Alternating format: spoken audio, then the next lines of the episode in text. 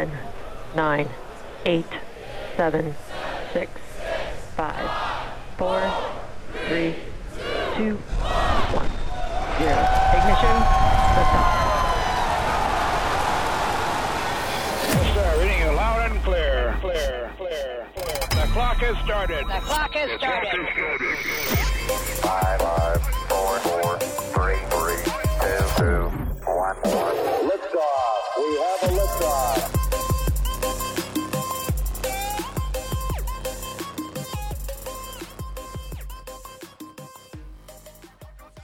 привіт! Це перший випуск подкасту Горизонту подій, присвячений Voyager'ам. Ви дізнаєтесь про історію створення, особливості роботи та досягнуті цілі цієї програми. Надіюся, вам буде цікаво. Погнали! Влітку 1961 року аспірант Каліфорнійського університету в Лос-Анджелесі Майкл Мінович приступив до пошуку рішення задачі трьох тіл. Задача трьох тіл це класична задача небесної механіки, в якій потрібно знайти траєкторії трьох тіл, що притягуються за законом всесвітнього тяжіння. Він використовував для цієї мети IBM 7090, найпотужніший комп'ютер з існуючих на той момент. До кінця літа йому вдалося встановити, що при певних умовах зустрічі з планетою космічний апарат отримує надбавку до швидкості, а при інших її втрачає. В ході стажування в лабораторії реактивного руху JPL влітку наступного року він переконав свого начальника видати йому більш точні дані положення планет, і його розрахунки підтвердились. Це відкриття зробило Меркурій і планети-гіганти доступними для досліджень на той момент недосконалою технікою. В той час ера супутників тільки починалася, і НАСА не могло гарантувати роботу наукових апаратів довше декількох місяців, так що планети-гіганти вважалися поза досяжністю. Однак JPL в той момент посилено готувався до програми Аполлон, і його відкриття не отримало належної уваги. Але вже через 10 років, зроблені ним в 1963 році, розрахунки ляжуть в основі місій Mariner 10 і апаратів Pioneer 10 і 11, який вперше перетнув пояс астероїдів. Влітку 1964 року ідеєю Міновича зацікавився інший практикант JPL Геррі Флендро, який почав шукати практичне застосування для цієї ідеї. Він почав малювати графіки майбутнього положення планет і незабаром виявив, що в кінці 70-х років всі планети за поясом астероїдів, в числі яких тоді був і Плутон, повинні були зібратися у вузькому секторі неба. Це давало унікальну можливість, стрибаючи від однієї планети до іншої за допомогою гравітаційних маневрів, вивчити їх всіх разом, плюс скоротивши ще час перельоту з 13 років до 8, що збільшувало шанси на успіх. Такий шанс не можна було втрачати. І Мінович за підтримки консультанта президента з космічної політики Максвелла Хантера змогли переконати НАСА створити програму Велика подорож, що передбачала запуск відразу шести апаратів по трасах Юпітер, Сатурн, Плутон і Уран, Нептун, Плутон. На жаль, такому амбітному проекту не судилося збутися. Загальне скорочення бюджету НАСА, що йшло в той момент повним ходом, разом із закриттям програми Аполлон, вдарило і по цьому проекту. В результаті 1 липня 1972 року перевага була віддана в три рази дешевшому проекту Mariner Saturn, в якому залишилося тільки три апарати. В 1975 році місія Voyager 3 до Юпітера і Урана була також скасована. Таким чином, згадки про Уран, Нептун і Плутон були повністю прибрані з програми, а тривалість програми скоротилася до 5 років. Однак НАСА пішла на хитрість. Хоча обидва апарати офіційно й призначалися виключно для дослідження Юпітера, Сатурна і його супутника Титана, але розробники апаратів спочатку проектували їх розрахунком на те, що вони зможуть дістатися в робочому стані до далеких планет. Траєкторія Voyager 1 дозволяла вже в ході польоту вибрати між дослідженнями Титана або Плутона, а страхував його Voyager 2. В разі якщо напарник відпрацьовував свою дослідницьку програму без боїв, то він міг відправитися на зустріч з Ураном і Нептуном. В ході підготовки програми були розглянуті 10 тисяч можливих траєкторій, перш ніж дві з них стали затвердженими траєкторіями апаратів. У грудні 1972 року Піонер 10, який пролітав повз Юпітер, отримав комп'ютерний збій. В ході якого були втрачені знімки ІО, зроблені ним з близької відстані. Крім цього, апарат отримав потемніння датчиків астероїдів і метеоритів. Причиною цих пошкоджень стали радіаційні пояси Юпітера, які виявилися в 1 мільйон разів сильніше земних. Перед розробниками гостро постала проблема радіаційного захисту апаратів, з якою, як ми тепер знаємо, вони чудово впоралися. Уже в березні 1977 року, за півроку до запуску апаратів, було вирішено замінити назву Mariner Jupiter Saturn 77 на що-небудь більш милозвучніше. Таким чином на світ з'явилися Voyager.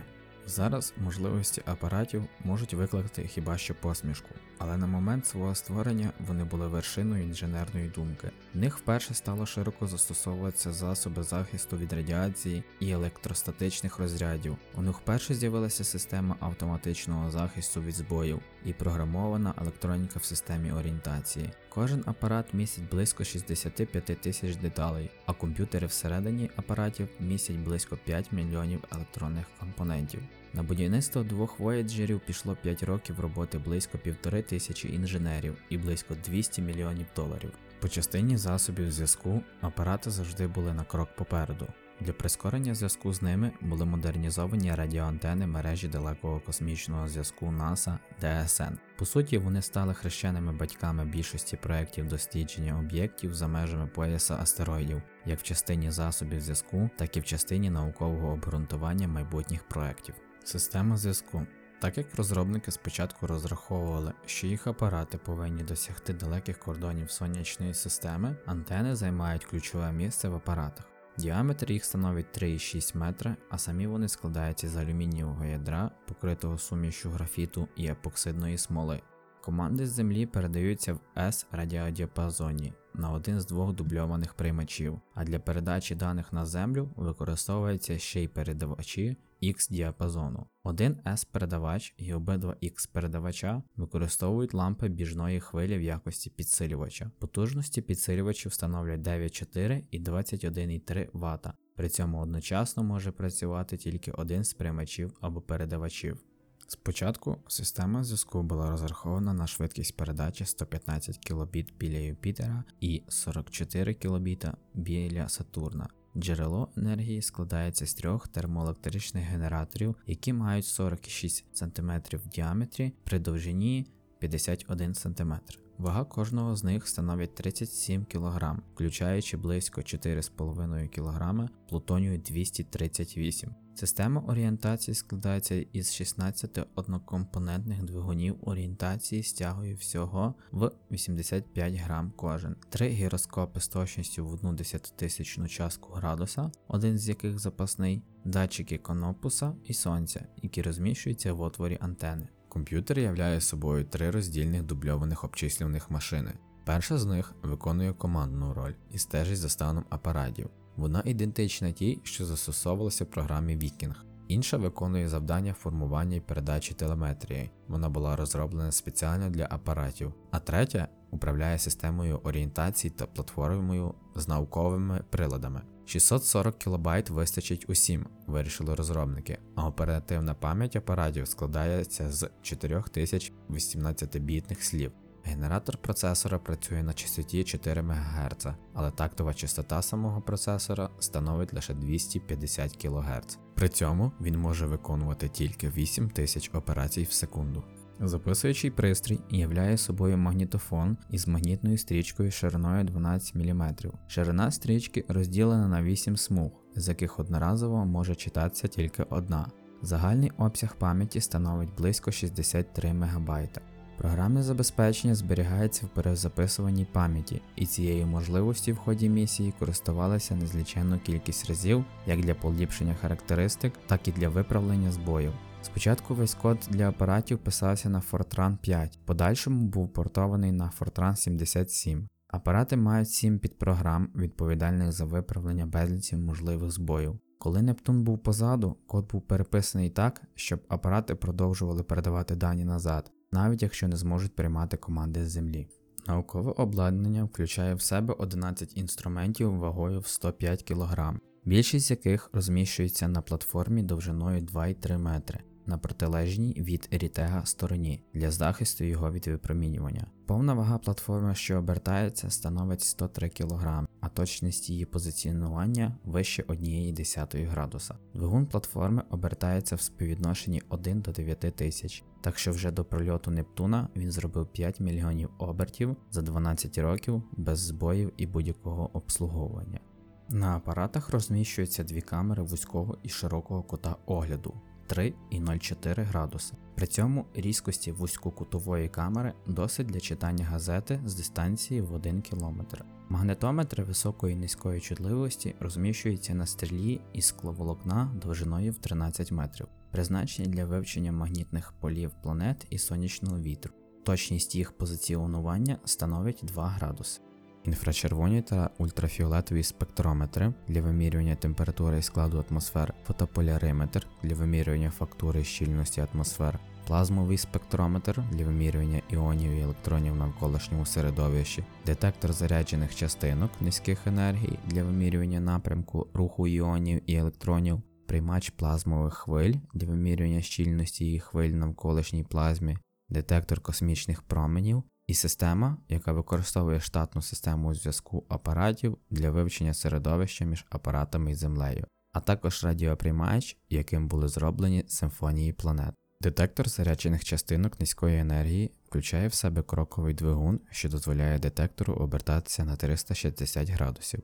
Він був протестований на 500 тисяч кроків для того, щоб він міг досягти Сатурна. Тепер він вже зробив понад 6 мільйонів кроків. Золоті платівки. На них записані композиції Бетховена, Моцарта, Стравінського і сліпого Віллі Джонсона, 116 зображень землі, людей і тварин, записи звуку вітру, грому, спів деяких птахів і тварин, записи вітань на 55 мовах і звернення Джиммі Картера, що був президентом США в той момент, а також положення нашої сонячної системи відносно 14 пульсарів. На зворотньому боці нанесена інструкція про те, як дані записи можна прослухати.